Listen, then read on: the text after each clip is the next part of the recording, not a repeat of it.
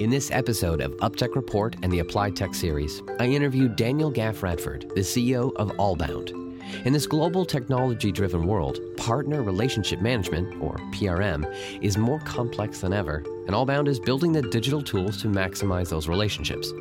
Daniel shares his insights into this challenging mode of business and offers some helpful tips for those who are struggling.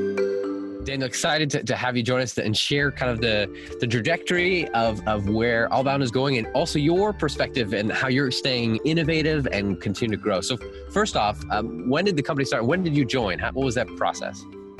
So, the company started in 2014 and um, it was started because there was this problem going on in channel or partner based sales where there's too much friction, not enough visibility. And so Allbound was created as a way to use the latest uh, changes in online cloud uh, produced SaaS offerings to solve a lot of these issues where we could provide insights and better connectivity and communications and collaboration between channel partners. And um, I was brought in by the venture capital firm Canal Partners.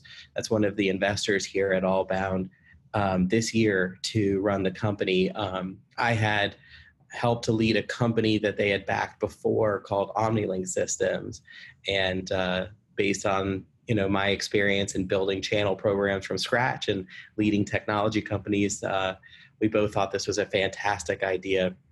I flew in to take a look at it and fell in love with the product. You know, I've run channel programs three, four, four times, and it's been one of those things where if I had had Allbound, I personally would be significantly richer today because it's so good at creating that connective tissue between um, you and your partner ecosystem and to give you that real time feedback what's working and what's not working. And uh, then after I got to see the product, I got to meet the team. And um, Allbound is a group of people here. We call our employees All Stars. And the All Star team is truly all stars. They're brilliant. They work so hard. They show great signs of leadership and growth. And um, so it made it. Uh, a hard decision to leave a great job, but an easy decision to do something that I think will be truly meaningful in the SaaS ecosystem.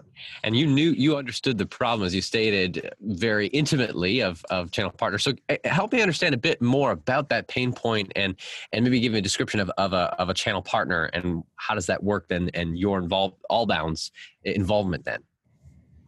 Sure. No, I, you know, here we are doing an interview, Alex, on Zoom, and Zoom, uh, the company is a happy customer of, of Allbound. And so, a perfect example um, where they have an ecosystem of thousands of resellers and referral partners.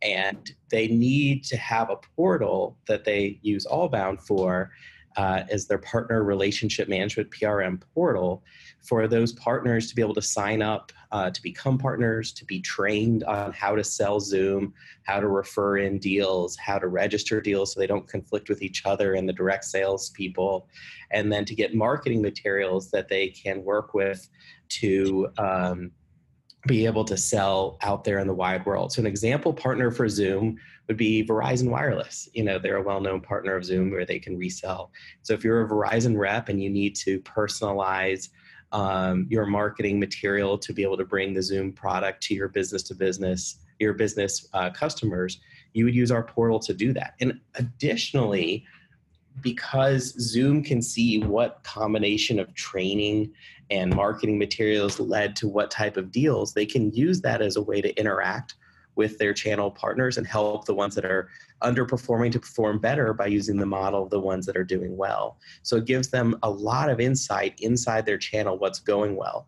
When I got started in channel, none of this existed. And so it was a very black box type of, of situation where I didn't know if these people were going to sell my software or not that were my channel partners. And if I could see what worked for one and get that digital body language of those combinations of marketing materials and training that led to certain outcomes, I would have been able to use that, as I said, to make a lot more money.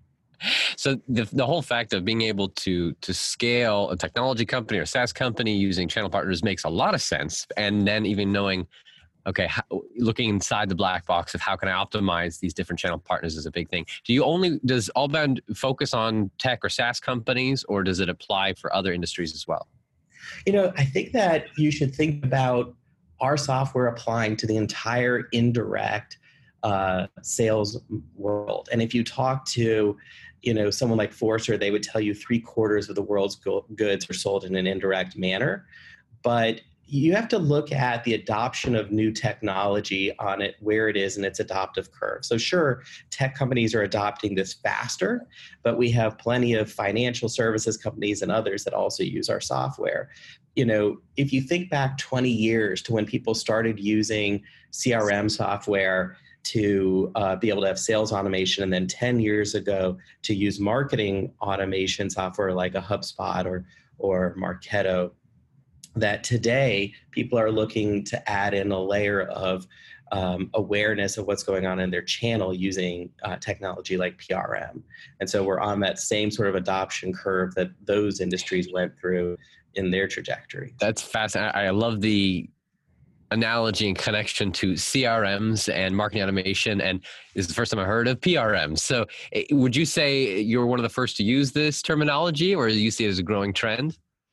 Yeah, so PRM is a growing industry. Um, we have a fair number of established players. Some some are names you know, some are names you don't, and um, you know nine out of ten of our our uh, customers that we sign on have not used PRM before, so we have to do a fair amount of education.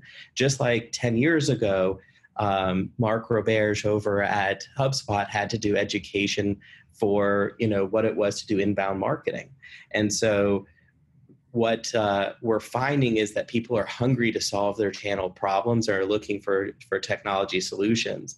Ilona Hansen over at Gartner was one of the first people I spoke to uh, when I joined Allbound because she covers the PRM space. And she said something to me on that first call that I found fascinating, which was that a year ago, people came to her uh, small companies, large companies with channel problems that PRM solved. So she would then help people meet PRM companies. Today, people call her and ask her who the right uh, PRM company to work with is. And so I think that we're in a fast adoption curve just on the early side of it.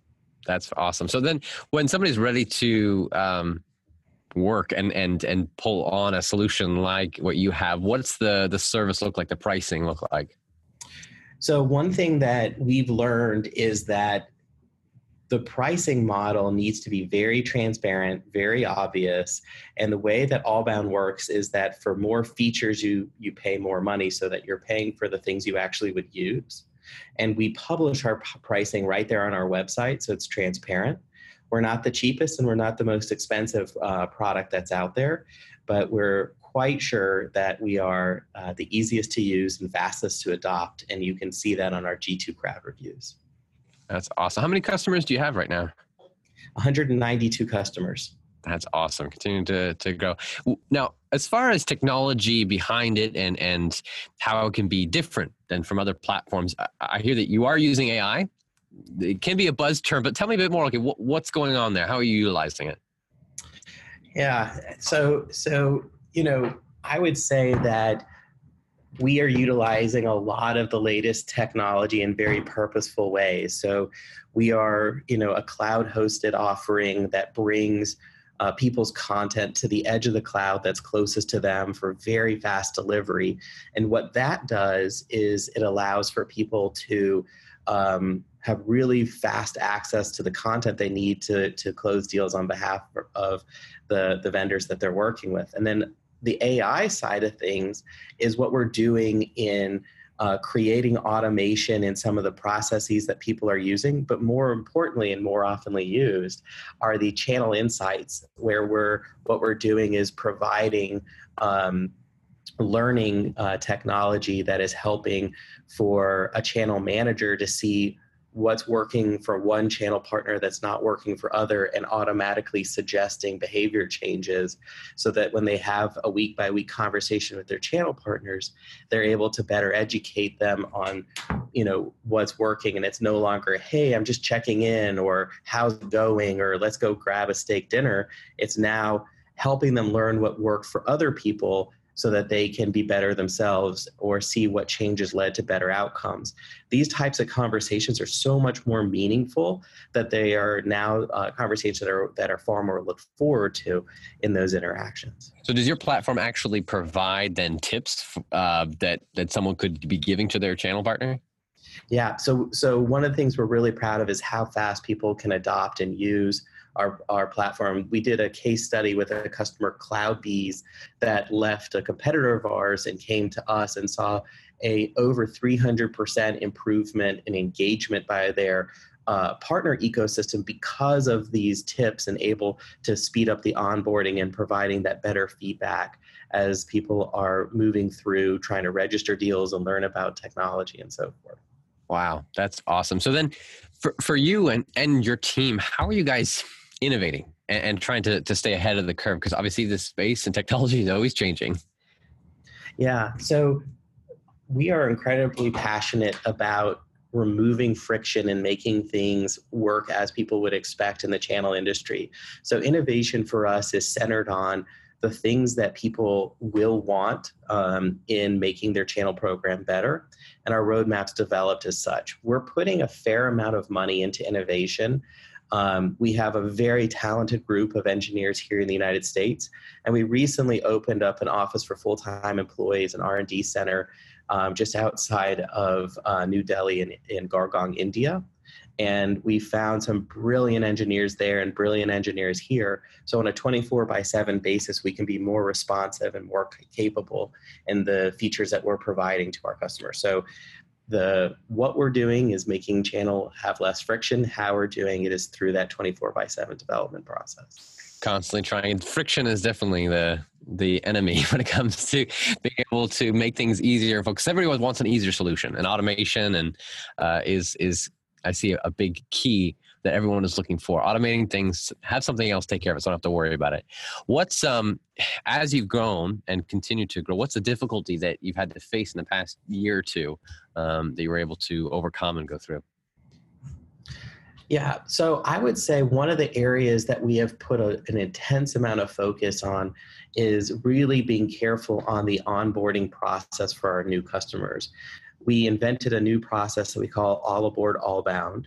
That is an eight step process to becoming a customer of Allbound. And this has been really helpful in shortening the time for people to have a useful full uh, engagement with our, our software but more importantly that we're building in the process in a way that is very collaborative with our customers and they can see what they need to do and we need to do and has led to much happier customers in our NPS scoring that we've seen. So that the onboarding process is always a can, can be friction, right? That that we want to remove that potentially, but that's what you were able to overcome and, and improve on. Is uh, yeah. so when we were smaller, we just didn't have the people to do it at this level, and so now that we're larger, we're able to put in world class processes. So, would you say the solution when it comes if, if others are facing a similar issue when it comes to onboarding? Because I'm sure it's a common issue for other SaaS companies or companies in general. Um, was is this a combination of both the process and the people and the training, or any tips that you would give on how someone else could solve a similar situation? Yeah, if you're having trouble with onboarding your um, customers, the first thing to do is to look at the outcomes that you want to have in terms of what a happy customer at the end of the day looks like and put the steps in place, map it out, and look at the level of effort for each of those steps. Then create a, a way for your customers and yourselves to understand who has to do what and when, agree on this in writing, and then be able to track it in real time so that if people get confused or off track that they have a place they can log into and see their progress and so having that real-time access when you have multiple people touching an important business system like a PRM is really important. And so our competitors have said they take months to implement. We're up and running in a matter of weeks, and in some cases days, depending on, um, you know, how, how complex the implementation is. And people love not just the speed, but the way that it's happening that speed because of the transparency. That's powerful and thanks to then having a clear process that people can understand and clear steps that they can follow. That's powerful. So going forward continuing to grow um, with your 192 clients where do you see your company in five years from now? You know what's really interesting is in the last 18 months we went from very little of our revenues coming from outside the united states to a very meaningful part of our revenues coming from oh, outside the united states. We've seen an increase to over 40% every week of our traffic for the partners of our customers coming from outside the United States. And you know what has been a faster growing industry in the US, I think is now starting to be adopted in certain parts of the world that are hmm. not the United States. I see more growth on a global basis. I also see some other changes where the dynamic of channel sales is changing, where people have been looking for a frictionless purchase experience for everything. So when we look at the success that Amazon has had at a great purchase experience or the user experience when the iPhone first came out, buying things through a channel and having support and customer success through a channel are really important attributes that I think people will see less friction because there'll be better data and better automation and better results when people do through the channel. When those things occur, you will see a big change in how the channel sales world works. Today, people start with direct sales and then they move to channel sales for most businesses. If you have less friction in channel sales, it's almost like creating a force multiplication earlier, the earlier you can implement channel. That just mm-hmm. doesn't work for a lot of companies today. So if you were starting your own SaaS business, you'd probably do a direct sale model to start with and then move to channel later on um, after you'd figure out how to do it more directly if the friction is lower, then people might start channel earlier. Great uh, uh, advice and, and perspective on that, and also I appreciate then this uh, direction where you're going of outside uh, the U.S. Uh, the more acceptance there, Go, being able to expand there. What's kind of the hurdles that you see that you need to overcome or accomplish in order to continue to grow uh, and scale?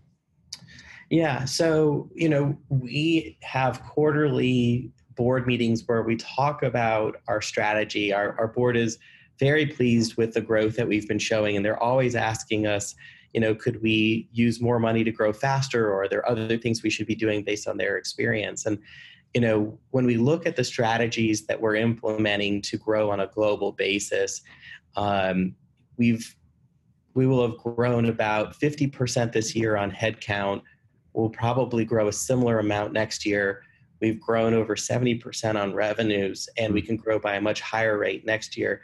And because, again, a lot of who we're talking to are people that have never bought these thing, these types of software solutions before, PRM before, what we're learning is that we just need to be in more conversations with more people that um, are running channel programs, and we need to be a source of data to them of well run, healthy channel programs. And one day when they're ready, they'll be ready to buy from us. And so, you know, I would say that we have more places that we could show up to that we're not in today, that these people are hanging out. And then also, I think that um, there is a lot of software to be built that will remove friction in the channel and will make it a much easier decision for anyone in the channel program to purchase our software that we'll be building over the coming years. Awesome. Now, for, for you personally, how are you um, just continue to grow uh, and innovate? Is there any podcasts or books or um, audiobooks that you're listening to right now? Yeah. So as a company, we do a company book club every other month to give people a chance to read if they're doing other things too. Last month, we did the sales acceleration formula, um, which was the HubSpot uh, head of sales um, when they got got started, Mark Roberge, and we had liked some of the SaaStr talks that he had given as a company, and so we choose a book collaboratively, and that was the one we chose. And there was a lot we learned together about there were similarities between HubSpot's trajectory and our trajectory by reading that book. Um, and so uh, next month is the Phoenix Project, and it's an IT related book and DevOps related book. So That's the one that won, and I have not read it yet, but I will be reading it soon.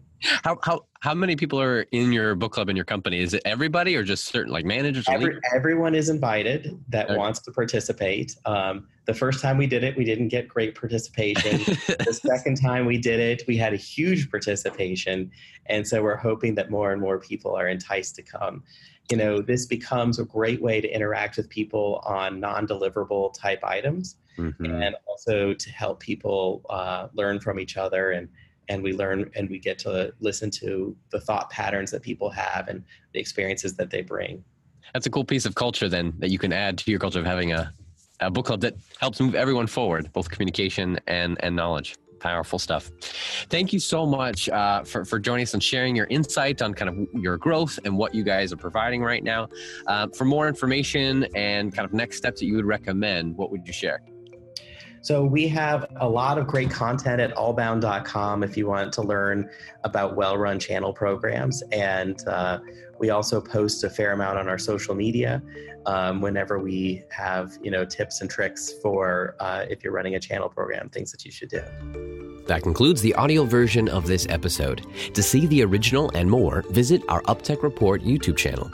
If you know a tech company we should interview, you can nominate them at uptechreport.com. Or if you just prefer to listen, make sure you're subscribed to this series on Apple Podcasts, Spotify, or your favorite podcasting app.